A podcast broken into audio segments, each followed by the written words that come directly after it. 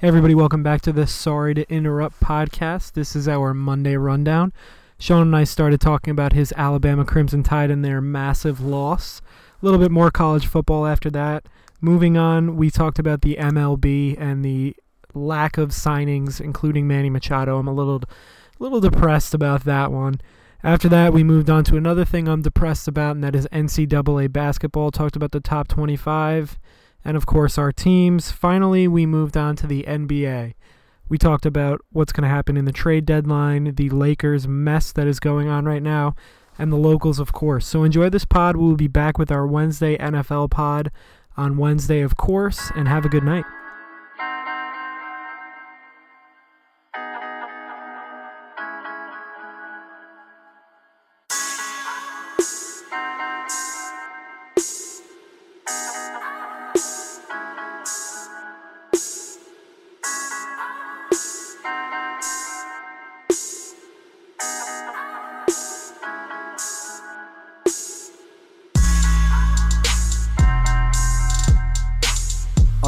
Everybody, welcome back to Sorry to Interrupt. Here for our Monday rundown, the 64th episode of Sorry to Interrupt as we're approaching our one year mark. Tom, what's up, bud? One year and uh, I don't know, maybe two weeks, something like it was that. something like that. I'll have this to look point- that up. Yeah, at this point last year, we were definitely formulating the idea.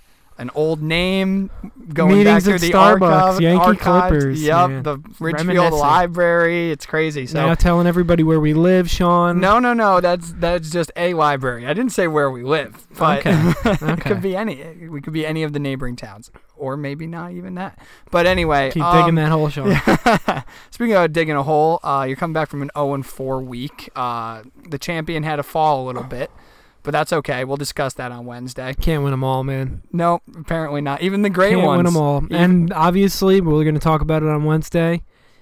The New England Patriots are still the New England Patriots. Yes, they are, and that the only reason I took them it was exact that was validated. When is yesterday. this thing going to come to an end? Well, Who has to die? Who do I have to kill? well, first things first. Jerry Jones is gone. is it's for Will. clear that even though they've taken a step down, the division is so awful that they have no threat, and that's what's kept this dynasty together. Well, that obviously is pay, plays a major part, but the char they shredded the, a very good team in the Chargers. Yep, and I think too is it's the Chargers were exactly what they have always been, and Rivers too. Now 0 and 8 against the Patriots. Anyway, don't get too I'm much away from Wednesday. I'm I know, depressed. I know you are. At least we have some other uh, important news that's going to cheer. Oh no, wait, no, we don't. Um, Well, one of my playoff teams is alive, and one of yours is alive. that's true. That's true. But Maybe they'll meet in the Super Bowl. who knows? I mean, obviously my Viking pick was abysmal, I did a little better than you there. Um, let's talk about a defeat that seven nights ago uh, we were on this pod, and I ended by saying "Roll Tide."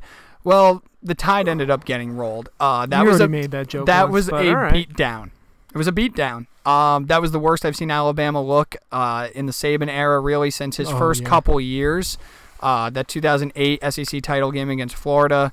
Um, that was awful. Uh, they lost at Ole Miss a few years ago. What made this different, though, is that they've had some tough losses. You know, the kick six against Auburn, um, the 2017 national title game, the Deshaun Watson, uh, Hunter Renfrow, They were in those games. They game. got their asses handed. to Not them in this only were they in those games, they had those games won. So this was this was totally different. This was a level of beatdown that I hadn't seen before. If you remember, I predicted them to win by 10. And if somebody were going to say, "Hey, Clemson's going to win," I wouldn't be overly surprised. Clemson's great, but the manner in which this was done, this was a combination of Alabama playing their worst game and Clemson playing their absolute best. What did you take away from this? Because I know you had capital on it. uh, that one hurt. That's one. You were cursing me out. I said "fuck you" a couple times. I'm And sorry about team. that. No, you're I'm not. sorry about that. Not at all. I'm not, but I'm gonna say I am. Most Um, disingenuous. Sorry. Trevor Lawrence is the fucking real deal. Sure is. That guy's a stud. Sure is. How I about knew Ross? From, I knew it from the first time I laid my eyes on that beautiful golden hair. Oh boy. All right. Let's let's talk. And I said, listen, they're gonna start Trevor Lawrence when this when this season goes on. Two weeks later, they start Trevor Lawrence. God damn it! I should be a college football analyst. What the hell am I doing here? Oh God, please no. I hope not. But What the fuck am I? I'll get a couple names wrong, but the facts will be right. I mean, I could be a scout. I I don't know because this guy couldn't miss. Well, if you were if you got that one wrong, you, there's no reason for you to be a scout if you got that one All right, wrong. listen. We know the guy's got a lot of talent. He was the top ranked quarterback in the country. Obviously, he was pretty good. But if I told you that he beat Alabama by 20 points in the national championship game in his freshman year at the beginning of the season, when Kelly Bryant was coming back off of uh, going to the playoff the year before, Yeah. you would have told me I was crazy. Yeah, I mean, I definitely would have been surprised, especially based off the fact So that give me a little credit. Tua did it last year, and, and nobody saw. And I expected, okay, he's already got that under his belt. Now he's going to come out. Well, this game was so interesting because first of all, Ross, the the wide receiver, the freshman wide receiver, geez, those guys are going to have another two years together. It's insane. Burner. He he could step on the field and play on Sundays. Like he's the best wide receiver on the Washington Redskins right now. But like Yeah. ho- honestly, By a long shot. yeah, honestly though, just looking at that game, it was insane to me how completely flustered Alabama was. I mean, Bottom line were, is, man, Clemson was in complete control from kickoff till the end of the game. they were, but you know, Bama had that 16-13 lead heading into the in, after the first quarter. But you just felt. You didn't mean- feel you. I had a feeling it was going to be a track meet. It was going to be somewhere in the 50s, and whoever had the ball last was probably going to win. And then all of a sudden, you know, Bama uncharacteristically, you know, false starts, bad penalties, And the turnovers. terrible Two, uh, two through what? Two or three picks two in that picks. game? And I mean, I was watching the first series on the Skycam here with you, which I thought was pretty cool. You thought it was stupid, but I Just thought like the that traditional broadcast. I, I like that Skycam thing because you can see what the quarterback sees. Comes out, those two dimes, two first downs, easy, and I was like, "Oh man, I'm taking this, taking this straight to the bank." yeah, you're feeling good third about yourself. Third play, third play pick. I, I couldn't believe it. And after that, literally after that pick, it just looked like the momentum was gone. I don't care that they had a lead. Well, that pick was bad, but he came right back and, and threw a touchdown. So, you know, you've it looked like he had it a, erased. What really did it was that the second pick, That where he terrible. he didn't see the safety coming across, threw the deep ball way over through Jerry Jeudy, and went right into the hands of the defender, and that was a momentum killer because they had just gained a first down on a fourth and one. But bad play calling. I mean, they're they've been running such exotic offense all year with Tua, and they just couldn't do it. Now going over to Clemson's side, you could tell that Lawrence was a little flustered early. He didn't have that much comfortability, and you just weren't sure how he was going to respond. But you know what makes a quarterback feel really fucking good? Having all day to throw. Because the biggest takeaway from this game, aside from Bama's miscues, they got absolutely no pressure on Trevor Lawrence. He had all day to throw. And when you give a guy like that seven seconds to throw a football, he's going to get somebody open and he's going to make you pay. Des- really, really bad. So Bama became desperate and they were they couldn't get pressure. Their secondary was not covering guys, missing assignments, linebackers way out of position, just things you're not used to seeing. It was like when, you know, New England lost in that wild card game to Baltimore, like 42 nothing. Like you just don't see that from these teams. They might lose, but they're never going to lose because they're not prepared. So to see that whole combination was just really crazy to me. Congratulations to Clemson. They they dominated on both sides of the ball. They have two more years of Trevor Lawrence and Ross. I mean, that's that's going to be a lethal tandem. But you know what? Alabama's going to be right back there too because they had the number one recruiting class this year, and they got Tua heading into his third season, his second full as a starter. They got talent up and down the board. These two teams are going to dominate college football. If you're tired of Alabama and Clemson, you might want to go into hibernation for a few years because they're not going anywhere. No, not at all. Alabama's going to run it back next year, especially with Tua coming back. They're going to be just fine. Oh yeah, absolutely. And and Saban's gonna. This was a game though. It's funny, you know. You you laugh when Saban's losing his shit on the sidelines when they're up forty points, and he's you know all pissed and and screaming at players for missing assignments. Well, this is why, because you have to be perfect to play there. Because at some point or another, those moments are going to come up. And if you just brush them under the rug like they're no big deal because you're beating Colorado State by 38 points, they're going to come back to bite you when you need to make those plays. And clearly, the defense wasn't on wasn't very sharp. The offense wasn't very sharp. Guys false starts, neutral zone infractions, holding penalties, late hits, which is very unlike Alabama. They just weren't. Hard to say this about a Nick Saban team. They were just outcoached. Yeah, Dabo will do that to you. Dabo was Even great. the Knicks. So, I mean, He's a protege of Saban. Am I wrong there? He's not a protege, but I mean he's an Alabama grad. That's so what he, I- yeah, So he went. gotta- He, he walked on at Alabama and won a national title there. Um, and there's a lot of speculation that he's going to go to Alabama when Saban retires, and I, I wouldn't necessarily bet on that. I that's going to be a hard legacy to follow, no matter how good you are. You know, you imagine Saban's going to be there another two, three years. That's at least one more national championship. You think that's going to be I don't know. You told me they were going to win by 10 and they lost by 20. So I'm not taking anything for college football for what you say. Well, you don't have to talk it for a long time. But Well- yeah, anyway, that was my take from the game. Anything else for for you? No, not at all. Alabama got waxed. Both teams will be back next year. I'm only going to care about one game, and that's the final game again next year. Next year, I'm betting against you, which is what I should have done. My heart said bet against you. My head said bet against you. I li- didn't listen to either of them because I was like, Would you "Ah." your soul? You find religion or something? no, but I was just like, ah, if Sean wins, at least I'll have a little something to feel better about. But it was Wow, stupid. what a guy. I should have, I should have gone with my instinct and buried you, and I didn't.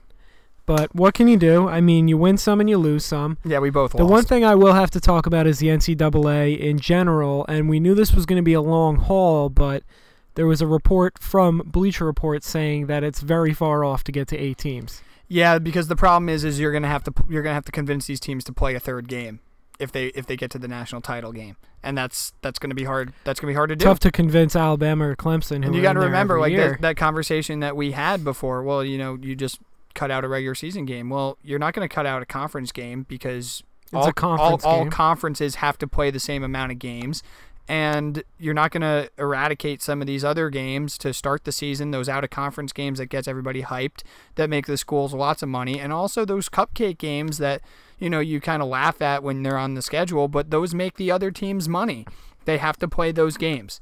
So I don't know what's going to happen. It's probably going to be a long way away. At the end of the It's day, you could play eight, you could play four, or you could just go back to the BCS. The end of the day is Clemson and Alabama would be playing for the national championship, even if you put 16 teams in, because they're this the two year best when teams, they when they and went it wasn't undefeated. close. Yeah, absolutely. This year, definitely. Last year, you look at it. I don't know. Yeah, and that's kind of the question. You know, you, you look at these teams, but we thought Oklahoma was really good, and that was not a game, and Notre Dame had no business playing. And truth of the matter was, is Ohio State didn't look very good in the Rose Bowl, and No. and Georgia got got hammered by Texas. So Well, Ha- we said it off the jump. It's Alabama, it's Clemson, and it's everybody else. Yeah. We've been saying that for weeks. Yep, and it really this is how it's going to be. But one final takeaway: these two met in the uh, semifinal last year. Kelly Bryant against Jalen Hurts, and Alabama won twenty six to twelve. And everybody was saying, "Oh, Clemson's down." You know, they're how do they get back? You know, the last two years the games were so close, and Alabama just killed them. First of all, totally different style of game. You see the difference between Tua and Lawrence going at it, as opposed to Jalen Hurts and, and Kelly Bryant. Looks like an NFL game. Sure as hell does, man. And then you also see it's like you're going to overreact to one game, and it was an absolute blowout. But to anybody that thinks this Alabama run is over, you got to check the recruiting classes and you got to check the guy on the sideline. And Not as long as Nick Saban's alive. That's for sure. Yeah, I should be saying the same thing about Belichick. I'm sorry, God. Sorry I went against you. we probably will on Wednesday. But Yeah. Um, transitioning though, there's a little bit more college football news because Kyler Murray, this year's Heisman winner, has officially declared for the NFL draft. He met with uh, the Oakland A's brass yesterday. Demanded fifteen dollars, fifteen million. Well, what would have happened was was that it wouldn't be a signing bonus. They would have to put him on the 40 man roster because there's a rookie scale. So the 4.6 signing bonus is what he got. Uh, and he was basically saying this is how much I would get if I went in the first round or in the, especially in the lottery, quote unquote, of the NFL draft.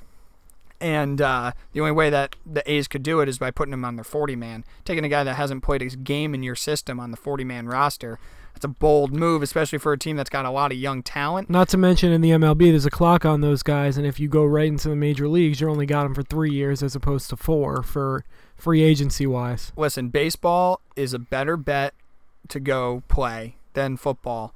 99.9% of the time, unless you are a great quarterback that's going to go in the top five, and that's what he's banking on. As far as finances are concerned, two years in the NFL at that, is probably a safer bet than what he's going to do in 10 years in baseball because who knows if he even cracks AAA. He's supposed to be a great prospect, but we see prospects fizzle out every year. Yep. Were you surprised by him declaring for the draft, saying he's definitely going? And do you think that he's going to follow through with it, or is he going to use this as leverage and really play kind of a John Elway game and say, this is who I'm only willing to play for? I think it's a John Elway game. Me too. Um, I don't really think that he. I, I mean, listen, there's a lot of hype around him. Heisman winner, went to the college football playoff. At this point, Giants are projected to take him. Oh, so and so are projected to take him, and I'll ask your opinion about that already. Um, in a second, I already know the answer, but they don't, so we'll let them know. But I think he's just playing the long game here. Maybe he'll end up on the 40 man. Maybe he'll end up on a different team.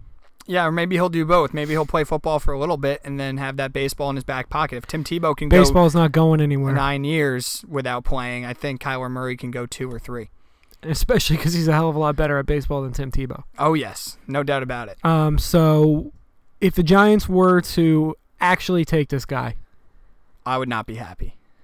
okay, No. and, and give He's me a- your reasons why. He's a flash in the pan, Big 12 quarterback, um, mobile as hell, hell of an arm, but he's 5'9". Not a lot of those guys work out. Um, the only real defense he played this year was Alabama's, and they made him look pretty bad. Um, I'm wondering if, if he doesn't start, if he has to sit behind an Eli Manning, or you know how impatient is he going to be. Um, I don't really like having that distraction, knowing that if things don't work out his way, he's got baseball to go to. Uh, that just doesn't excite me. There Yeah. was rumors. Not something I would waste a first round pick on if the guy's going to go play baseball. No, I, I mean I wouldn't trade up to get him, and I sure shit wouldn't take him at six. Uh, if obviously you know I want Dwayne Haskins, if there has been a little bit of movement in as far as conversation is concerned about how much Cliff Kingsbury loves Kyler Murray, and if they would possibly the Arizona Cardinals I'm talking about use the number one pick on him and open up a sweepstakes for Rosen. I don't know if that actually has legs to it. They came out and shot down that rumor, but the more I'm hearing from inside channels, that's something that they could Those are- entertain. You got to say my sources. My sources, yeah. So more you're hearing from your sources, that is It more might of be a fact than, possibility. than what it's I think he went to be. because he knows, you know, remember Cliff Kingsbury coached against him at, at Texas at Texas Tech and said that back in October that the guy's going to be a stud and how much he loved seeing him play. And that's a guy at that time who was still employed and didn't look like Kyler Murray had any opportunity that he was going to go play uh, foot, go pursue an NFL career. Kind of innocent, but if you track back, you know, in this era, everybody knows everything you say and has it documented and recorded and pushed out to yeah, every the second outlet. he was hired, so- that was a Twitter video, so they Yeah. had that in their back pocket. of course. So I mean, who knows? The Cardinals could get crazy and do that. I think Murray made this decision though, saying I'm going to be a top pick. so would you trade for Rosen? Probably not. I mean, if he was really available, You liked him. You I, liked I him. did, but it would depend what they would have to give up. I mean, I still think Haskins is, is better than Rosen. Uh, so, I mean, we got a long way to go before that. But as far as Kyler Murray is concerned, do you see? Do you project him being worth a top five or six pick in the in the draft and actually having an NFL career that's sustainable and, and great? I mean, Manziel, No, God. God The knows player, had a, I mean, who's had he a little comp to? Who do you compare him to? Guy that can scramble with a big arm? I don't really compare him to anybody. I mean, I guess you could say Russell Wilson because of the escapability. And if you really want to stretch the parlay to the baseball career, but Russell Wilson Russell Wilson had no ambition of playing Major League Baseball. Yeah, and Russell Wilson, I mean, although he did play He won I a Rose to- Bowl too. I think he went up to what, double A? Russell Wilson? Yep. He um he wasn't nearly as talented as Kyler Murray, wasn't a first round pick like he, like Kyler Murray was with the Oakland A's. And also Russell Wilson wasn't a first first round pick of the Seattle Seahawks Oh, either. third rounder, yeah. They kind of fell into him. Uh, so I don't he see always said when he, football was one. when it comes to the game, I think first of all, he played in a lot better of a conference.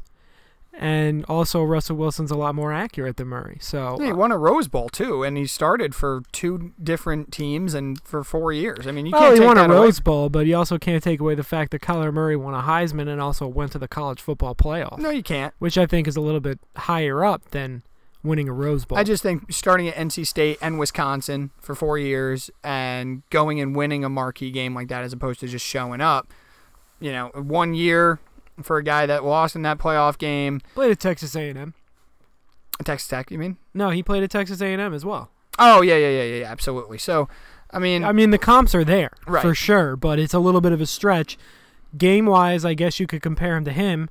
Johnny Manziel might be a better comp. Thank you for saying that. A guy that can run around, create time, is a perfect college quarterback. But when you go and play with the big boys, I don't see it lasting. no, I don't either. Too so small, too slender, and uh, he's not accurate enough. I know McShay loves him. So we'll we'll see how much weight that carries. If he's going to go through the combine and the pro day and all that stuff. well, you we'll know what's really disappointing is that he can't do the um, the quarterbacks camp with Gruden this year. That is unfortunate. I really wanted to see Gruden go over.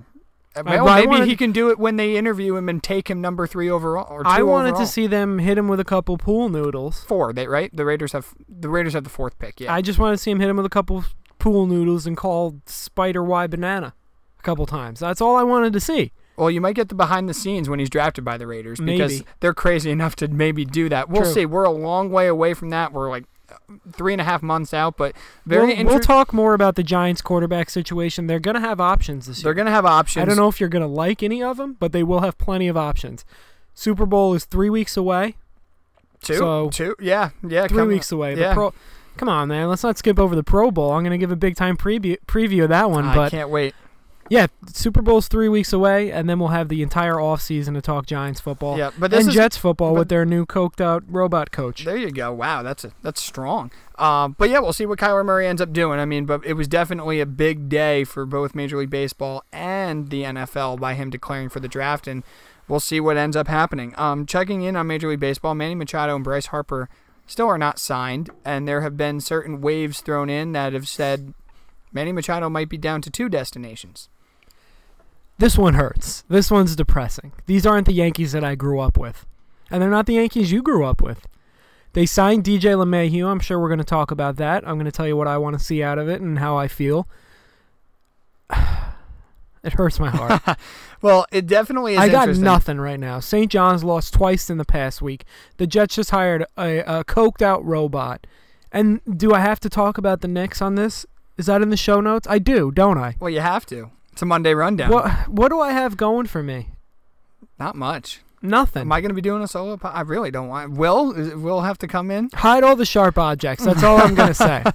The extension cords are out of out of harm's way too. Uh, although Will might not be that much happier, so maybe we don't need him. Um, that's sorry, buddy. Um, but no, yeah. So what, DJ LeMahieu out of nowhere signed a two-year, twenty-four million dollar deal with the Yankees on Friday. Very surprised at first. You know, I was not happy about it, obviously, because I want Manny Machado on, on the New York Yankees, and I I understand them being financially much more understanding and a little bit more controlled. I also understand that with the years, which we've had that conversation many of times. DJ LeMahieu, they envision being this year's Neil Walker and a Ben Zobrist type player, I want Ben Zobrist. where he can play all over the place. Ben. Zobrist is probably a better hitter. But remember, Zobrist also played the outfield a little bit. oh, LeMahieu's put, not give an him a bigger outfielder. glove. He'll be fine. he's a he's a three-time Gold Glove winner at second. He won the 2016 NL batting title for Colorado. He's not a home run guy, but he's a high average guy. D- hardly strikes out, gets on base a good amount. uh, high average in one season in Colorado. That's what has me worried. he's always around a 300 Because- hitter though. No, his other two seasons he was batting around 250. So that's what has me worried is because I did my research on this one, Sean. I know I don't do a lot of research, no, you but don't. he had two subpar seasons and one really obviously batting title type season. Two-time All-Star, but listen, I don't know. I mean, we got Tulowitzki as well. I, I don't I don't know how much Colorado elevates those numbers. You're not a home run hitter, so if you're going to hit line drives in Colorado, you're going to hit him anywhere. I'm just worried that he's not going to be able to produce. Yeah, I mean, what I'm interested though is like how how often is he playing? So if they envision him in that role, they're going to give Gleyber a day off every week. They're going to give Andujar a I day every great. week. They're going to give uh, Tulowitzki a day every week, maybe two as he comes back from only playing Listen, 66 games in two years. Listen, Machado hasn't signed yet. Let's talk about it like he signed. They're going to give Machado a day off well, every couple days. well, we're, it seems as though there's conflicting reports as to what what's going on. Let's talk about Machado, and then I mean, let's talk about LeMahieu, and then we'll jump back in. I like I, I like him a lot as a player. I like him for what they signed him for, but again, you know, I'm all for being Savvy. smart and savvy, and I don't think that you need to have an all-star player at every position to win. I mean, Steve Pearce just won the World Series MVP for Boston. They got him in a trade from Toronto in June for basically nothing. You don't need a star at every at every position, but it sure as hell helps, especially when you can't give you can't sell me on they don't need them because if we've talked about this at length. It's not just this year. You're talking about next year. Is he an upgrade from what you currently have at third? And as great as Andujar is, and as much as we love him, yes. The answer is yes. Didi's out. How are you matching that production? Are you really going to count on Tulowitzki and LeMahieu to do that? I wouldn't. Is Gleyber going to have any kind of sophomore slump? Who is your first baseman? Is was Voit a splash in the pan, or is he ready to go and and take over the reins as the Yankees' first baseman? Does Greg Bird have a comeback year and reestablish himself as the Yankees' you know core first baseman? There's a lot of question marks on this team. I thought we weren't going to talk about Greg Bird on here anymore. you have to. He's on the team. No. He's dead. So in a perfect world, the Yankees are better if Greg Bird is healthy and productive. Absolutely. You get a left-handed bat.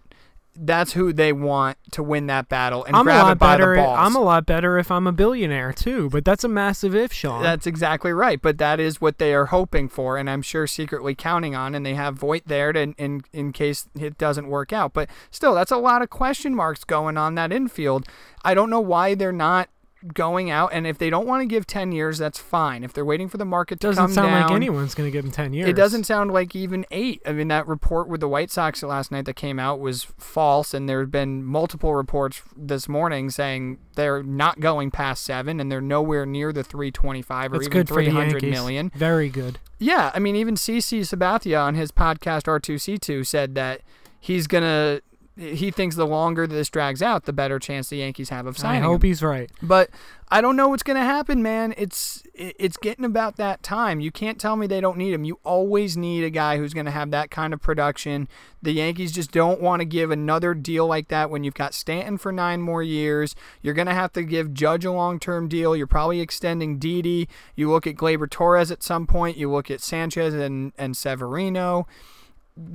I they're coming. You know, you've still got Ellsbury on the books. Jesus Christ. I know, but you make a move to get Stanton, and and, and the time is to win now.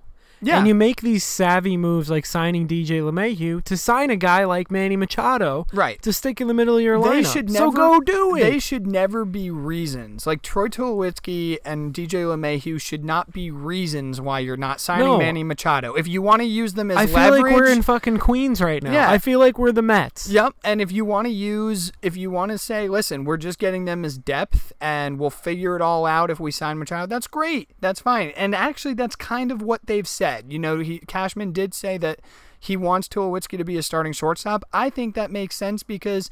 In his world, Manny Machado is going to play third base when they when Didi comes back and they lock up Didi for another four years. So why don't you just expedite the process? For LeMahieu, you said you got him to be a utility guy. 24 million for 2 years is a very expensive utility guy. They're using it as leverage, I'm sure. They're saying they don't need to sign Machado. I don't know if this is Cashman playing really strong hardball. I don't know if this is Cashman really saying we're not interested in going anywhere near your demands. All I'm saying is you got a guy 26 years old, a generational player in his prime. Eight years isn't going to kill you. You've spent all this time getting under the luxury tax to go out and get a guy. This is not Albert Pujols at 31. This is not Robinson Cano Cano at at 30. This is this is Robinson Manny Machado Cano at 26. Robinson Cano at 30, who was already declining, and who don't tell me you didn't know he was probably taking steroids. Right. So at, at now, this is the time to to pounce, and I'm all for I'm all for them because we just saw right as Yankee fans growing up with all these guys, seeing the 2009 year, they had to trade Burnett for nothing. CC, the only reason he's been able to reinvent himself is because they had to keep running him out there from 13 through 16, even though he was just getting hammered because they were paying him so much money. And then you had Teixeira breaking down and Arod breaking down and This Jeter is the- breaking down at the same the time. case. But right, that they're probably guarding against that because they know that with Stanton, with Judge, with some a lot of these guys, they're all going to be coming down to the end of their contracts around the same time. Judge is not young. I know he's only been up for a year and a half, but he's not young. He's or two and a half years rather. He's 25, I freaking tw- he's 27, dude. So he's Oh, he's, wow. he's literally Shit. Stanton's age. So he's been he's it's taken him a long time to get here. So there's no guarantee. What are you going to give him an eight-year deal at some point? no. There's a lot. To, No. there's a lot. He's a homegrown guy. You're going to let Stanton or you're going to let Judge walk? Well, when Trout's playing center field, I don't really give a fuck. He's going to the Phillies, man. Don't worry about it. I But know, I know. but yeah, so there's a lot to think about with Machado. It still hasn't happened. I'm shocked. Um, I'm I'm putting the finishing touches on this article about the financial crisis in Major League Baseball because it's something that is really nuts. You saw Jake Arrieta put out a cryptic tweet this weekend talking about all the one to three year guys better sign now and guys you know two years away. You're next. This is a trend. Really great players are not being signed, and you can't tell me it's just because Harper and Machado are clogging up the market. DJ LeMahieu is a really good player. He settled for a two-year, $24 million deal to be a glorified utility guy with the Yankees. Jed Lowrie signed a two-year, $22 million deal with the Mets. Where is he playing every day? He's a really good player. yeah, absolutely. You've got Brian the Dozier signing a love nine him. million dollar deal with the Nationals. Brian Dozier is a very good second baseman. I mean, he's coming off two seasons where he hit what, 50 and 40 home runs. In 2016, he hit 50 home runs. I mean, he he's a really good player and a, and a great defensive second baseman. The fact he has to settle for one year nine is is startling to me. Dallas Keuchel still isn't signed. Craig Kimbrel still not signed. Adam Ottavino still not signed, and the list goes on and on. Um, Marwin market- Gonzalez, By all accounts, the market for Kim, Kimbrel, Kimbrel is crumbling. So yeah, he's not going to get anywhere near the money he wants, and and you know you're starting to see these more creative deals. Um, Scott Boras referred to them as swell pot deals. We articulated it last week with the Zach Britton trade or signing, where essentially, you know, the the player can opt into a fourth year after two, but that means he's getting the third and the fourth. But the team can opt out uh, in the second year, which means they only have him for three.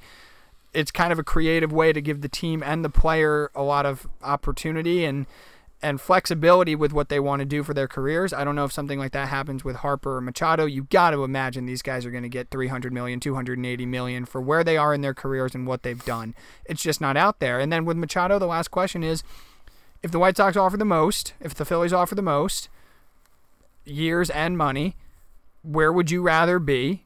And are you going to give the Yankees the last the last shot, which I'm sure they are, and that's why I don't really read that much into why the Yankees haven't given him an offer yet. There's no reason to. So what do you think when it's all said and done? I think Manny Machado. I don't even know because I've been saying he's going to sign by Monday every single fucking Wednesday.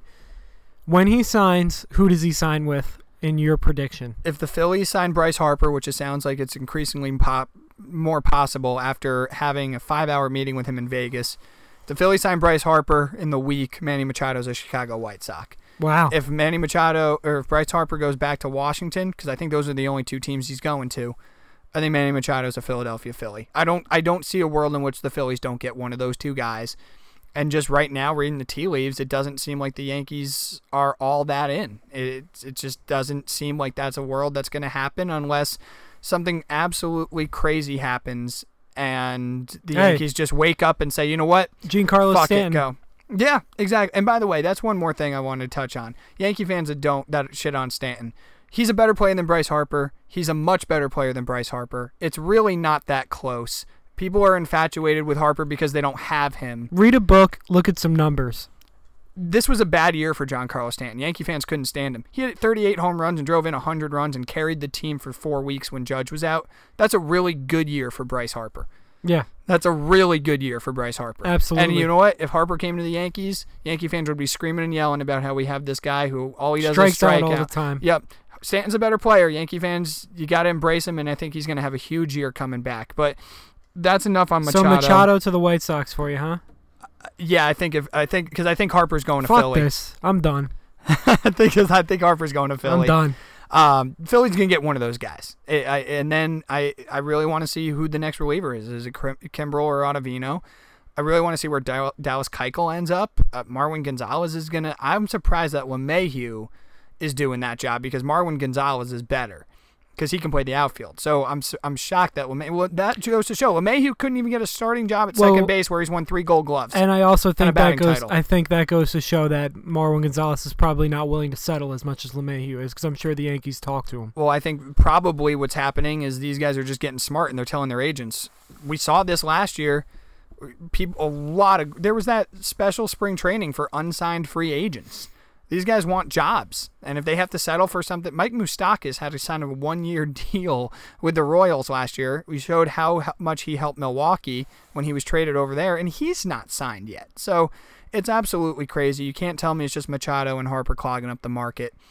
It's just not happening. It, these guys are just not getting years money that they want. GMs are smarter, owners are more intelligent with how they're spending their resources. Um, you have openly 10 teams trying not to win and just doing a, just enough where you can't say there's collusion. And that's the state of Major League Baseball that we're in. It's it's unfortunate, and the fact that we're into mid January and Manny Machado and Bryce Harper aren't signed yet is really crazy to me. But we mentioned Lowrie to the Mets. That's a great signing. The Mets are having a fantastic offseason. And I Yep. know you're probably Met fans out there listening are probably, you know, so tired of hearing lip service and you know we're Yankee fans talking. You don't know you either are just scared to be excited or you don't want to be because your new GM has done a great job with this team. Absolutely. Jed Before- Lowrie is a great player. Before any games were played, I mean, I think he wins. I think he's a front runner for for front office guy of the year. Oh, he has to be. I mean, he's being so creative. You can see that he's learned a lot from negotiating with a lot of these guys. Another Met note: Jacob deGrom settled for one year, seventeen million in arbitration. Um, that's a nice little. That's a nice little raise. Yeah. Um, right, would take that. deservedly so. Um, so I would be very excited. Jed Lowrie can start probably on 25 teams, and they're using him as the super utility guy, a la DJ LeMahieu for the Yankees. You're going to see him play some second. You're going to see him play some first. You're going to see him play some short and third. He's going to cover in case some of these guys don't work out or get hurt. Is Rosario maybe a trade bait? I don't High know. High on base guy, high average guy. and Take he hits for all day. power. Switch hitter with pop. Yep. Absolutely. Some great numbers out there in Oakland, which Tell is you not a hitter's ballpark. I might have rathered him than DJ LeMahieu. I probably would have. Now he's older. Two years, twenty-four million for a thirty-five-year-old is a lot of money. But again, he's not shown any signs of decline, and their match are probably saying we're not. He's not playing every day. He's going to probably play three or four times a week, and he's going to be highly productive. You bat him second or something in that lineup. That's a great move. Brian Dozier, we mentioned, signed with the Washington Nationals, one year, nine million. All right, Tom, we're one month away from camps breaking and spring training. Everyone's getting ready. Free agents are probably really trying to fumble and get to where they want to be. Let's look up and down the league a little bit with teams that have some last minute things to do. We talked on the Yankees, we want Machado. Reliever as well. You want Ottavino.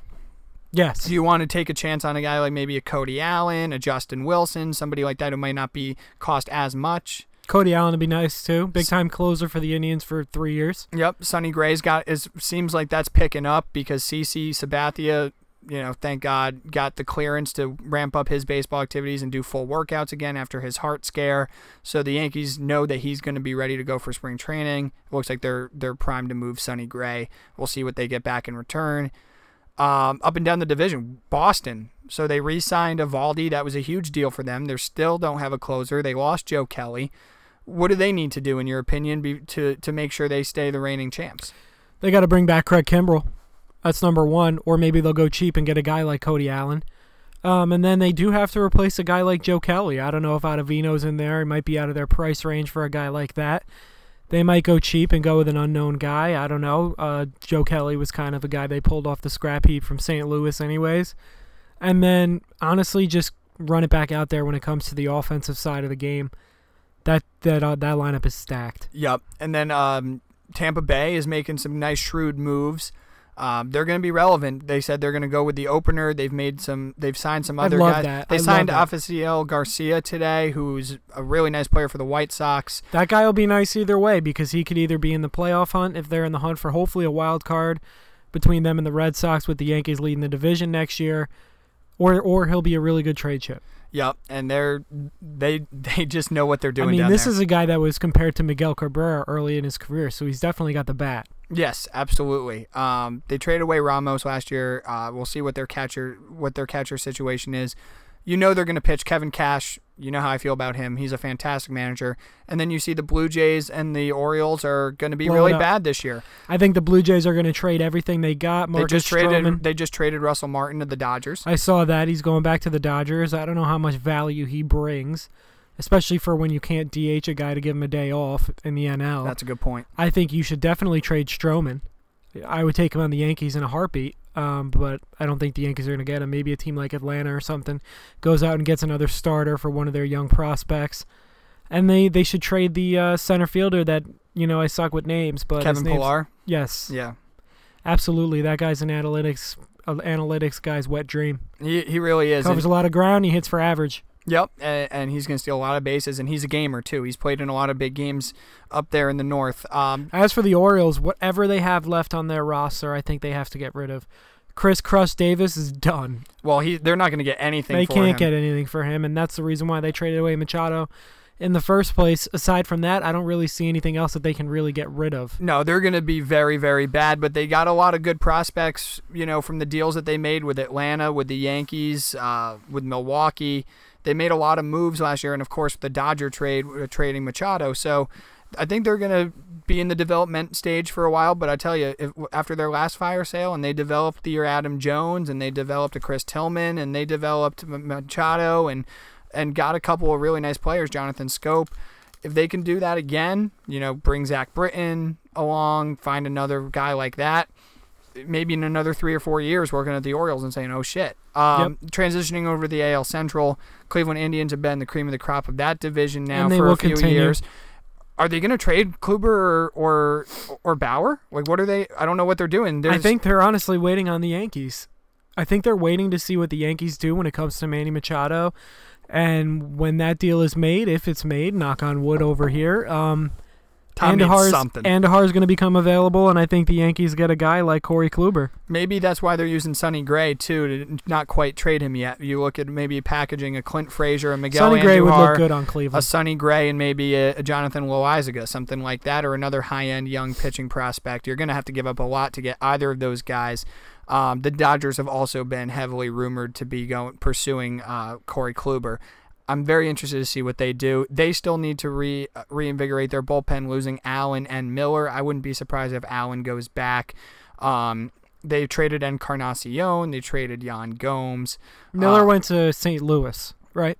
Mm-hmm. Yes. Yep, absolutely. And yeah, two years and 25 or something like that. Um, they also traded Yonder Alonso. They got Carlos Santana back. So they've been pretty active uh, during this offseason. That team will be there. They still have a young core. Yeah, So, yeah, they do. Um, and not making a lot of money yet either, which is very important. I mean, when you have two MVP candidates in uh, Jose Ramirez and Lindor up the middle, and then you have a guy like uh, Brian Geyer playing center field, I think he's going to be an all star this year, five tool player. That team's going to be just fine. Yeah, I think You got a lot of losses. They lost Brantley as well. Don't forget about that. That's So, right. Signed with the Astros. Yep. Um, I like what I like a lot of the moves the Twins have made. They've made some under the radar moves um, that aren't stealing a lot of attention, but they did sign Nelson Cruz. Um, they also signed uh, they also signed a couple other guys who are going to help them out to young to small deals too, one year deals. Um, they signed Jonathan Schoop. Their starting pitching That's a is good deal. is a night is their starting pitching's nice. Um, and on top of that, they're getting Michael Pineda, former Yankee, back this year after his Tommy John. If he can do anything for them like what Nathan Eovaldi did for Tampa Bay and then eventually Boston, they have a situation Their where they could be a wild card team, or they could use him as a they can use him as a really strong trade asset. I mean, between um between the guy that they got last year from Tampa Bay, Odorizzi, yeah. Odorizzi, and that ace that they have, I and Kyle for- Gibson's very good too, Yeah. and and Berrios is the guy you're talking about. Berrios is great. So I mean, Buxton in center field's not too bad. They got a good young shortstop. So that team's on the rise. They're not going to do anything this year, in my opinion, but that no, team's I think definitely I think rise. they could be a, a little bit like 2017's version. They might sneak up on people and and be a surprise because they do have some talent. The rest of that division, the Royals are not going to be good. The Tigers are not going to be very good, and the White Sox are the wild card because if they sign Machado, they have made moves to entice him by signing Yonder, trading for Yonder Alonso, who's Manny Machado's brother-in-law, and they signed Jon Jay, who is a nice player. I mean, people looked at that as really just a just a way to entice Machado. Won John a World Series. He's yeah, fine. he's not a bad player. Um, and you know we're gonna. They have some of the best young talent in the game. Now Michael Kopech is out for the year with uh, Tommy John. Let's see if Lucas Giolito can do anything. Um, and then you know you're looking at Yoan Moncada to have a huge year and, and finally break out the way that they thought he would when they acquired him from the Red Sox for Chris Sale. That's the way I'm looking at the AL Central and the AL West. I don't know what Houston's rotation is going to look like. How much more does Verlander have? Are they re-signing Keuchel? Doesn't appear that way. No, they're gonna piece the bottom part together, but you got Verlander, you got Cole, Cole. and you got Morton. No, Morton's in Tampa Bay now, Oh, man. excuse me, Yeah, I'm sorry. Signed a two-year deal with Tampa Bay. That was Wow. another big move that Char- that the Tampa Bay I Rays didn't even made. know that. Yeah, two-year deal. They signed right around the winter meeting, so that was a big move for them. So right now they're they're only two deep as far as power arms are concerned, Well, you can put 'Cause McCull- McCullers back in there. unless he misses the whole year with Tommy John. True. He's out for a while. Uh, with that elbow, I don't know if they defined it as uh, season ending, but I know he's going to miss a large chunk of time. You got Collin McHugh in there. I don't really know how what they're going to do by pushing that together. There are some free agent starters available, more to the bottom tier. Maybe they could look at them. They did get Michael Brantley, really good signing for them. Um, They have a lot of prospects out there. You they- never know. They may go out and make a move Forrest for. Whitley, yeah, Forrest Whitley. I think they expect him to jump in and, and really take control. Um, they have Derek Fisher, not the former Nick coach, uh, to play some outfield and some first base as well. I, I still expect them to win that division. I don't know what else they really have to do, in my opinion, aside from just maybe add another starter or two. Yeah, uh, their bullpen's solid, um, rock solid, especially with the guy from Tampa Bay coming over. Um, Osuna, you Osuna from Toronto, and- yeah. And the middle of their bullpen's always been pretty good. Moving down on the line, I guess you got the Seattle Mariners. I guess you would put them next. No, I would put the Angels next. You the think? Mariners have fire sale, dude. They've traded True. literally everybody. You're they right did get um they did get Kikuchi, the starting pitcher from Japan, on a four year deal, um, to show that they're not totally tanking, but clearly this is a move that they made with the future in mind. Um, they are currently occupied with Edwin Encarnacion. Um, that's he's not going to last very long there because neither did Carlos Santana. And they've been trying to trade everybody. Nelson Cruz is gone. Cano is gone. Jean Segura is gone. D. Seager's Gordon gonna is be still there. Seager, I would not be surprised if they move off from him, especially if he gets off to a hot start. So no, I would look at the Angels because the Angels have made some nice little moves here and there. They signed Matt Harvey, um, and they have a couple guys like a Zack Cozart who you could be looking back for a bounce back year. Yeah, Um, and they And have they a got- guy on and the they team have- named Mike Trout. and they have Mike Trout, who is by far the the best player in baseball. and Ohtani is going to hit. and he's gonna hit. Yep. So you're not gonna see him on the mound, but you might see him at the dish hit another 20 home runs. I mean, he had a really surprising year this year. Um, and Hart still should have won and- Rookie of the Year. Agreed with you totally. Uh, and then you're looking at Texas. They've made a couple moves. Um, they signed uh, Lance Lynn. Um, they've been rumored to be going after Ottavino pretty hard. Um, they've made a couple trades. They do have Leclerc in the back end of that bullpen. Traded uh, Jurickson Profar. yeah, that's right. Finally, they moved the over highly to Oakland. prospect. And then that segues over to Oakland. Now, the reason I didn't mention them right up there is, truthfully, I kind of put them and the Angels and the Rangers all in the same mold. Listen, the I, A's, like I said, Oakland. Oakland made it to the playoffs last year. They make it to the playoffs about every three years. Their That rotation- last year was their year. their rotation, I don't know how that worked. Now, Manaea is going to be out basically all year with his elbow surgery. Are you going to really count on Edwin Jackson and Brett Anderson to carry you? I know they went with an opener that didn't sustain long for them. Um, they did re-sign Mike Fiers, so he adds a little he bit was of electric. he adds a good level of stability to that rotation. Their bullpen's nasty. Um, we know that, especially with Blake Treinen, uh, trying and closing out games. Um, but they lost Fernando Rodney and they lost um, J- uh, Jeurys Familia. So I don't really know what they're going to be doing uh, as far as the bullpen is concerned. They have great young talent. Matt Chapman, uh, Olson. Obviously, they're hoping Semien. They just lost Lowrie, but they got Profar. And then you've got a lot of guys in the outfield as well, especially Khris Davis is back now. Mhm. So I think that they're kind of right there. They can either be really good again or are they going to go on another crazy run? I don't think so. But that's kind of where we're looking at right now. And obviously, a lot of this is subject to change, but we're, we figured it would be a fun little exercise to do one month before spring training. Actually, start talking as much baseball as we can because Yeah. it's right around the corner. And we will move on to the NL. What? Probably next week. I was gonna say I think we can talk about the National League next week. I don't think we have to go too much more of a deep dive in there. Maybe space this out over a couple weeks. Absolutely. I'm Maybe sure people are asleep. Well, I'm sure too is a lot of people in the NL more than anything. You're waiting on those two guys, Machado and Harper, because they're gonna dictate how we're looking. I mean, we know what's on those teams' wish lists. We know two teams in the NL East where both of those guys are high atop it. And then let's go division by division next week. Absolutely. So let's move on to some NCAA basketball. I already mentioned I was a little upset. St. John's found themselves number 24 in the rankings and then lost to Villanova Fine. at Villanova.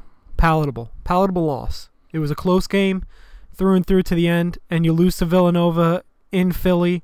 That's fine. But I understand Shamorie Ponds was out. And I know I'm going a little bit on a deep dive here on a not a major team, but this is my team. I understand Shamorie Ponds was out. you have the right. But you're playing DePaul at home in Queens. Fucking DePaul. This is not. You're not playing Kentucky. You're not playing Villanova. You're not even playing Providence. You're playing fucking DePaul. You can't lose that game. You cannot lose that game. And I chalk that up to coaching. That was com- uh, completely on Mullin. Terrible play calls. Playing this guy Tremblay, who all he does is pull up for three and foul guys. He's a walking fucking foul every goddamn time down the floor. And why is he in the lineup? You got a talented young freshman. I, the name deceives me. You know I'm terrible at names. He's long, grabs rebounds, dunks the basketball. Play him. The rotation was terrible. Figure it out. Bad week coming first week in the top 25 in a long time, and you're losing to Villanova and DePaul. Figure it out. Yeah, you Um, got to. No, I, I'm over the Villanova loss. Yeah, you're that's gonna, fine. If you beat DePaul by 10 at home, you're staying at number 24. Villanova is a respectable team, and that's a respectable loss on the road. You're at home and you lose to DePaul. I'm sick to my stomach. Was that game on campus? It wasn't at the Gar. Yeah, it was at on camp- Carnesecca. Okay, yeah, yep. That's bad. Terrible. Yep. Un- unbelievable. Let's move on from that because St. John's found their way out of the top 25 just as quickly as they found themselves in it. so good for you. UConn beats Southern Method- Methodist. Yeah, and that- a game I didn't expect them to win, but then they they lost by two in overtime to Cincinnati. I expect them to lose to Cincinnati. That's a good defensive team. I do, and, and I do as well. And and Cincinnati always those games are always really tough. Alterique Gilbert has had a couple really good games in a row coming out of nowhere. Uh, he had a circus layup to put the game into overtime, and for a while it looked like they were going to steal that game at Cincinnati. And again, you know, they just don't have the guys that you know you're going to go to. Jalen Adams is their go to guy, and if he's not on and he's not playing special, he's just another guy. Christian Vital had a couple huge shots. Gilbert has played better of late. Again, this is a team that is not at the bottom tier of the American, but they're building. This was encouraging from the standpoint of I expected this game to be non relevant and to turn it off after halftime as I was switching between the Dallas Rams game and this game. And it, it was actually allowing me to uh, keep it tuned in during the halftime of the football game and, and keep checking back during commercials. They lost. What can you do? All right, so let's move on to the NCAA top 25 and talk about some notable wins and losses. Ole Miss had themselves a week, had themselves a St. John's week from last year. Not Boy, as good, This SEC is just deeper and deeper every week. but they beat Auburn on Wednesday and then number 14, Old Mississippi State, on Saturday. That's a good week. That's a really good week. Auburn came back and, and had a had a really nice performance on Saturday. And then, you know, looking up and down this league, this conference is stacked. Yeah. It's absolutely stacked. Very deep. I watched Florida play a really tough game against Tennessee. Tennessee pulled away late, but in Gainesville, that was a game. Um, and Ole Miss now is going to work themselves into the top 25. You got to believe beating number 11 Auburn and number 14 Mississippi State. This early, I in- would that definitely in- expect that so. in-state rivalry. That that's going to put that's to put some teams on notice. They're just add them add them into the one of the deepest, if not the deepest, conference in college basketball. Wow. Yeah, definitely. I think the ACC still takes the cake, but this year you never know. Moving on to the opposite end of the spectrum when it comes to having a good week. This is a bad week. Ohio State loses to Rutgers Ugh. on Wednesday. Turn around and lose to Iowa on two Saturday. unranked teams. Now Iowa's a good team. Um, Iowa, Rutgers is not. Iowa, yeah, Iowa had has had some time in the top 25 this year. Rutgers is not. They are a bad team. To lose to them, I don't. I, I know they're not turning that program around. They don't expect to be good. That's a money grab for football and basketball. They playing in that conference. Ohio State, who got some attention in the preseason, winning a couple notable games. Looks like they're coming back down to earth a little bit, huh? Yeah, um, they they got themselves up to I think number 14, and I don't know if they're gonna find their way back into the top 20 anytime soon. Not after a week that's like a this. deep Big Ten, so Yeah, you're gonna you're gonna be playing Michigan, Michigan, Michigan State. They're, they're not ready for those guys if they're losing to Rutgers. no, not at all. So moving on, Louisville smacks UNC, was number a 12 shocker. UNC at home. UNC came out flat, and again, these rotations are terrible. I think that Roy Williams is a little bit past his prime. I don't know how you feel. I don't know if he's past his prime. I think he just got. I think they just got punked. I, I think they expected a cakewalk through this game with an unranked Louisville team coming into Chapel Hill, and the and the Dean Arena. That was they were very quiet in that game because Louisville stole the momentum fast. I watched a lot of this game, and to be honest, It's the Dean Dome, by the way. Yeah, I, I I kept expecting North Carolina to come back and, and make the adjustments that you would expect a Roy Williams team to do. And it's so early in conference play, you can't really overreact. But when we're when we're analyzing games on a weekly basis, this is a shocker. You can't lose like that at home to, No. to Louisville. Can't lose like that at home to Louisville. Can't lose like that at home to DePaul. No. And it doesn't matter whether you're number 12 or number 24. You can't you, you if you're for real and especially in leagues like the Big East which is pretty deep and especially the ACC which is really deep, you can't afford to have those losses. That's going to impact where you are seating wise come March and you might draw a much less favorable matchup than you otherwise would and you're going to harken back to that game in on January 12th and say fucking Christ, we we just didn't come out to play. Absolutely. Every game counts. Not as much as football, obviously. But, they do matter. They definitely matter. So moving on to the final one.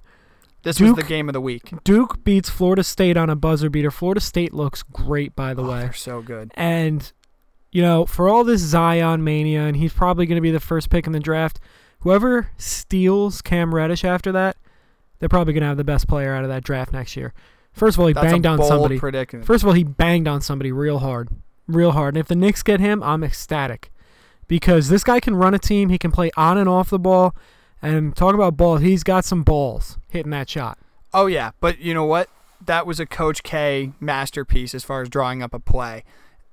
Called the timeout, got the got the break with an originally called Florida State ball, overlooked it, changed the possession, and gave it to Duke. He's rightfully paying so. the refs. I mean, come on. They looked at him and said, "What the fuck am I paying you for?" And then they gave him the ball back. Right. Well, although it was the correct call, and you know how much I hate Duke, but that was the correct call. Um, but they ran a perfect out of bounds play, and Cam Reddish came off a screen, hit wide open from the three point line, right next to the Duke uh, bench.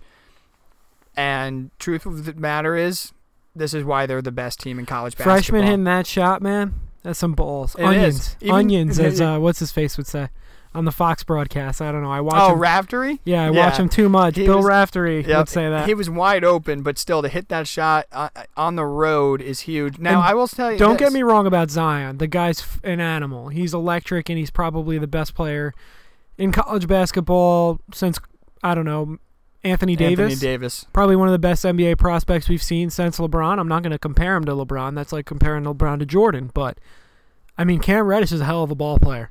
He really is. I mean, they're all great. I mean, RJ. You want to know who I see in Cam Reddish? Penny Hardaway.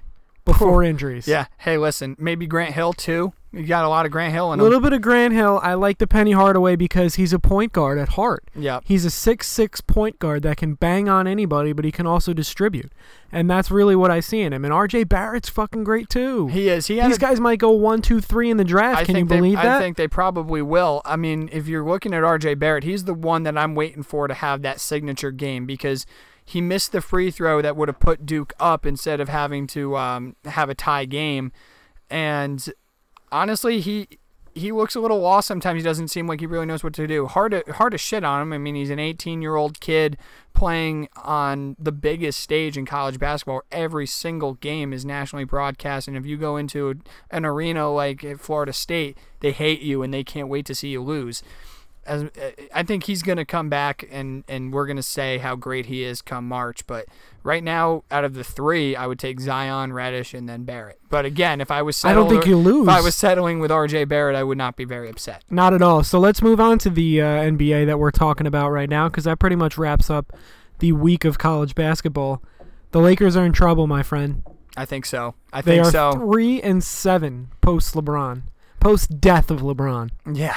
Who's gonna? Who actually had a nice little celebration in the Rams locker room? I don't know if you saw. I that saw on- that. Well, you know what? Saturday. You're injured. You're not playing. Might as well. You're in LA. You run the town. Do whatever you want. Uh, yeah, no, no doubt about that.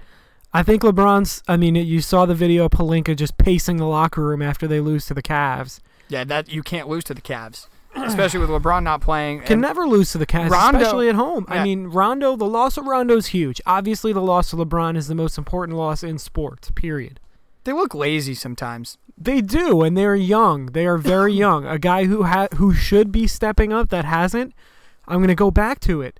Brandon Ingram. Yep. Now is your time. I Now is your time to be the primary ball handler and sh- at least raise your trade value up That's what I was thinking. because you, the ball should be in your hands at all times. The guys who have stepped up: Lonzo Ball, Kyle Kuzma, Josh Hart.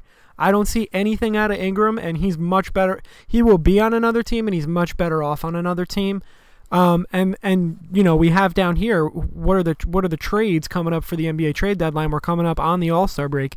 I think you got to talk about the Lakers first and foremost. Not only because they have a guy who likes to make deals at the end of the deadline and LeBron every single year, but they need somebody. Couldn't agree with you more. I mean, this is a Western Conference that, even into the beginning of the year, we looked at and said it's the Warriors, and whether this is the last year of their dominance or not, you know, who really cares? I think LeBron knows that this is not the year he's going to win, but the Warriors aren't themselves. There's a lot of parity in this league, both in both conferences, and the Lakers have an opportunity, especially with a healthy LeBron James, and you know you're getting Rondo back to steal this, steal the West. Do it.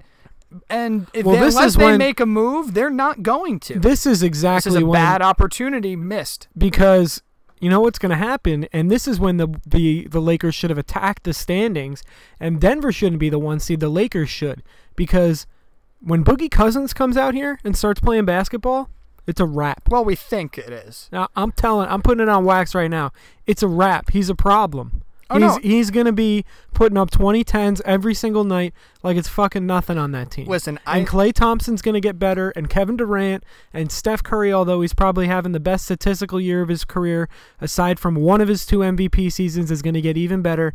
And they are going to rip off probably a 15 to 20 game win streak. Listen, I I would obviously put my money on the Golden State Warriors, and you'd be a fool not to. But you can't hide the fact that they haven't looked like themselves, and there seems to be dysfunction on that team. And now you're bringing in Boogie Cousins, who epitomizes the word dysfunction. He's not a Boy Scout, let's just say that, mm. and he's not going to just put his head down. And, and how is But- Draymond going to take that? And how and how are they all going to work together? Because if this team was really rolling and being the Warriors of the last few years that we've known and grown accustomed to, I think it would be not even a question. But there's been locker room tension. There's been a lot of talk about where KD's going. There's been talks that Klay hasn't been that happy. Curry's been in and out of the lineup. There's a lot of questions going on on that team, and you can't you can't hide the fact that now we're past the halfway point in the season.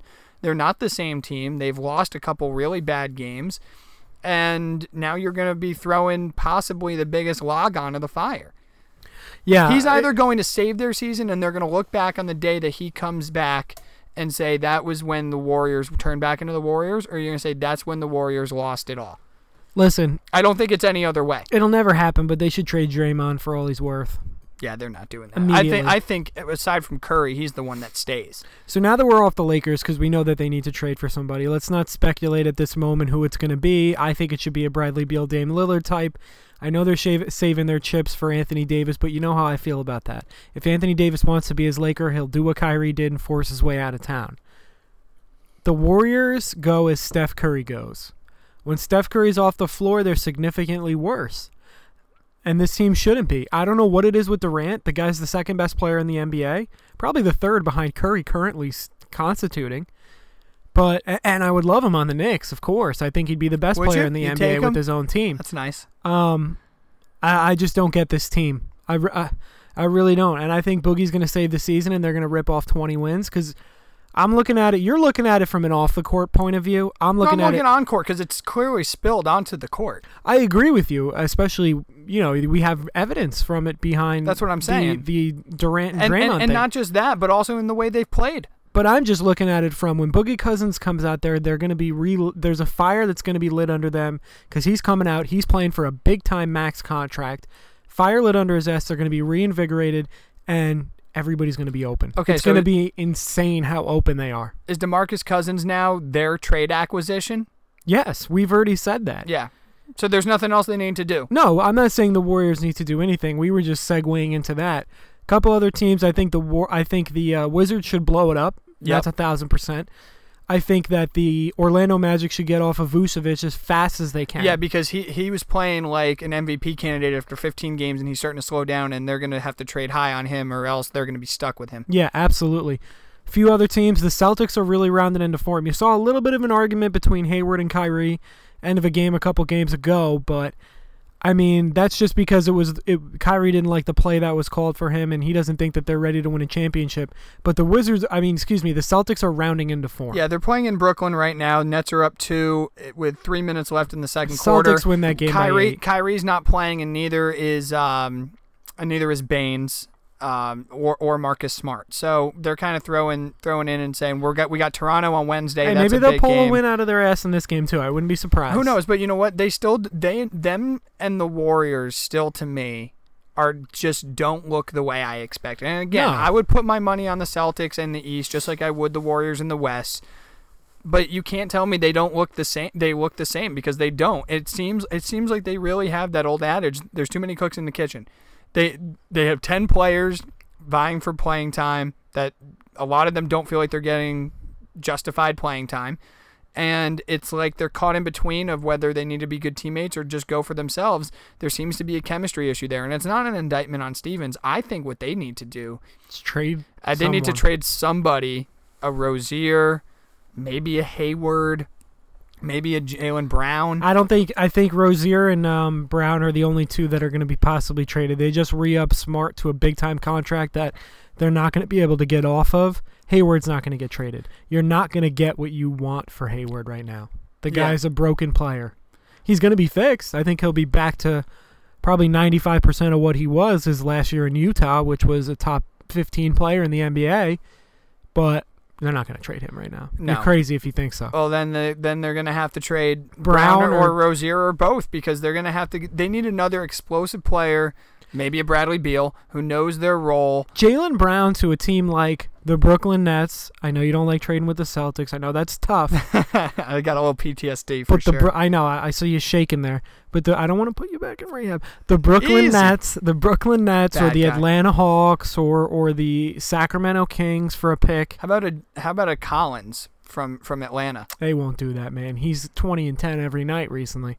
They will not trade him. I don't know. Uh, if, He's if, you, if great. you could get Rozier and Brown and maybe a pick, He's been really fucking good lately. I know he has been, And the other guy that they got out of Maryland, Huerter. but they're so far away from being they're so far away from being good.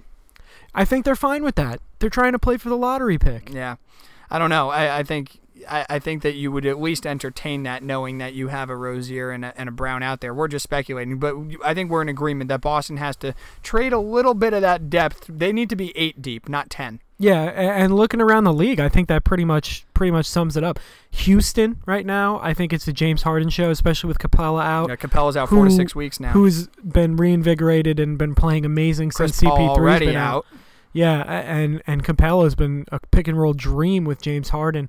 Maybe they go out and make a deal. Maybe they get a big man, a young big man. I don't know who they could get. I mean, Enes Kanter wouldn't look too bad down there, but No, I don't think they have the I pieces. think I, I think a team too that we that we forgot to mention is the Sacramento Kings. I mean, they're right there in a playoff thick. You know, they're seventh or eighth right now in the West, and they're playing really good basketball. They're a lot of fun to watch, and I think they're a team that can say, "Hell, you know what? We've been so bad for so long. Tired of getting these lottery picks. If we end up drafting 19th or 20th, that's fine. We'll live with it. But let's make a playoff push. I think an maybe En- it's Tim Hardaway Jr. I think an Enes Kanter makes a lot of sense. or an Um, Enes Kanter to back up Bagley. I'd like to see Enes Kanter go over there to the Sacramento Kings, and I'd like to see Tim Hardaway Jr. go to the Dallas Mavs. Yeah, well, you talked But about hey. if that Dennis Smith Jr. and Wes Matthews expiring for a Hardaway and a pick, I or you know a couple second rounders. I think that would be a dream. Oh man, another pair of pants. just trade. I'd put. You know what? Machado's almost out. I'd put the Machado pants on for that one. you just have to trade Kanter and you have to trade Hardaway. I think it'll There's happen. no other alternative. and you mentioned a trade to me. I didn't fact check it. I didn't realize. I didn't know how. Um, the word I guess valid it is. I'm sure you saw it somewhere. it's not. It's not Jabari a report. Parker it's just been thrown out there Enes Kanter. as of not No. I looked up Jabari Parker's contract. It's only a one-year deal, but why are you gonna put somebody in front of and or behind a position that Kevin Knox plays? Oh yeah, you wouldn't. I mean, why? it makes no this sense. year, when you're going for the lottery, it's the same thing as Sam Darnold in a different sport. This guy's got to take his lumps now. And why are you having a guy in Jabari Parker who is zero part of your future? None. You're trying. I understand it, young lottery guys. Jabari Parker is not Emmanuel Mudiay, where you don't have a point guard. Yeah, I mean, if his, Not to mention that he's coming off three ACLs. You only have two of them, and he figured out a way to get a third ACL surgery. Stay the fuck away from him. yeah, I mean that, Steve Mills, if you're listening, and I know you are, Dolan, I know you're not. You know I'm not a fan of you, but Steve, stay the hell away from him. Yeah, that would be that would be a classic Knick move. Listen, just trade them for expirings. Trade trade them trade them because they're they're currently stunting your growth. Go get a Wes Matthews who's fine with coming off the bench. Go get somebody else that's fine with coming off the bench. Not somebody who thinks they can step in and be the star of the team when your whole goal is to lose and develop the young talent. A la Trier, a la Robinson, a la Knox. Knox. Mhm. Okay, that's really your main objective here. Don't try to do anything else, and they'll be fine. I don't really know what I want the Nets to do, to be honest with you. Staying pat might honestly be their best bet. If they could take a chance on some guys, their biggest their biggest hope has to be trading Allen Crabbe's contract. Not gonna happen, he's but not it's a pipe dream, big I, time. I don't think that it's totally out of the realm. I think that if you can attach Where's the- he going? that Denver pick, there's going to be teams who who would take it, who would take that money. There's going to be a lot of teams that are really bad. He's only under contract for next year. You you you salary dump that. You you attach a pick to make it a little bit more enticing, even if it's the Denver pick and that's 28th. If you give another team a second first round pick, no one's ever going to say no to that. Throw a second in there too. I don't care because what they're looking at right now is you can sign one max guy. But if they move Crabbe's deal, you can sign two max guys, or you can re-sign Russell, re-sign Hollis Jefferson, and get a max guy, which I think that they might like to do. I like that. And that max guy might be a Jimmy Butler, who you know I'm not a fan, but if you look up and down the nets, actually the Ringer NBA crew, a podcast that we really like and respect, they did a great job breaking down possible uh, destinations for him because I think a lot of people are in agreement that he's not going to work out in Philly long term. It's already not worked out in Philly. Exactly. well. So he needs to play somewhere where he can be the alpha dog. I think he's. I think the Nets are that perfect spot. I think the Atkinson would be a perfect coach for him. I think Levert is a guy who's has no ego whatsoever. Russell clearly has shown he has no ego. Ah, Not with the Nets. minuscule ego. How about Ah, that? not really, dude. not at all. Not at all. know, you're He's- he- protecting your boy there. He's been great. He, He hasn't has. done anything. He's he, he's been a great team guy. I mean, if, if you trust me with the whole Dinwiddie thing, if he was an asshole, he would have shown his colors True. right now. Those two play really well together, and they play well with different units. When one guy's hot, he gets the he gets the carries. When when the other one's good, you know he's cheering him on. So I don't know what they're gonna do. I would love to get off of that. I don't really want little auxiliary pieces. I saw one. It was like it, it was somebody for I think it was Crabbe and and a pick for J.R. Smith and Rodney Hood. I don't want any part of that. Rodney Hood's not any good, and don't put J.R. Smith anywhere near a young, fun, developing team. no. DeMarre Carroll's playing better, and my boy Maybe they could trade Carroll. Rodions Kurucs is balling. So I know. I know you like him. so he so keep the good vibes going. If they just miss out on the playoffs, fine. If they make it in with this team and lose in the first round and just keep things exciting, that's really all I ask for. No more tanking. It's nice to actually watch games and be like, hey, Tanking not to tank though. Tanking for the Celtics. yeah, but yeah, well, that for sure. But it's also you know just like I don't want to see I don't want to be in January and again see a team that's going to win 20 games. They're already Absolutely. at 23. So who knows? I mean, the NBA trade deadline is so much fun. It's right up there with baseballs to me. I mean, there's so there's so much speculation. It starts early. Teams are moving. Teams are you know acknowledging whether they're frauds or not. Teams are ready to go for the jugular. I think the Lakers and I think the Celtics are the two most interesting teams. Yeah, definitely. So we're about an hour and 12 minutes in. Talked a while on the Brooklyn Nets there, but that's all right. That's your squad. So listen, we will be back. You back. have your St. John's. I have my Brooklyn you're Nets. right. You're right. We will be back on I think Wednesday. UConn basketball and the Knicks cancel themselves out. True. We will be back on Wednesday with the NFL pod. Things are winding down. There's only four teams left. We are on the eve, the week eve of the championship weekend. Yeah, Big time. big time. And uh, based off your tone of voice and, and names, you're not over the Adam Gase. I didn't convince you, did I? No, How about Gregg Williams? big time. Love it. Give your Love a take. cheater. Give your take on Wednesday. I I don't would know if he was a cheater. He just wanted to head.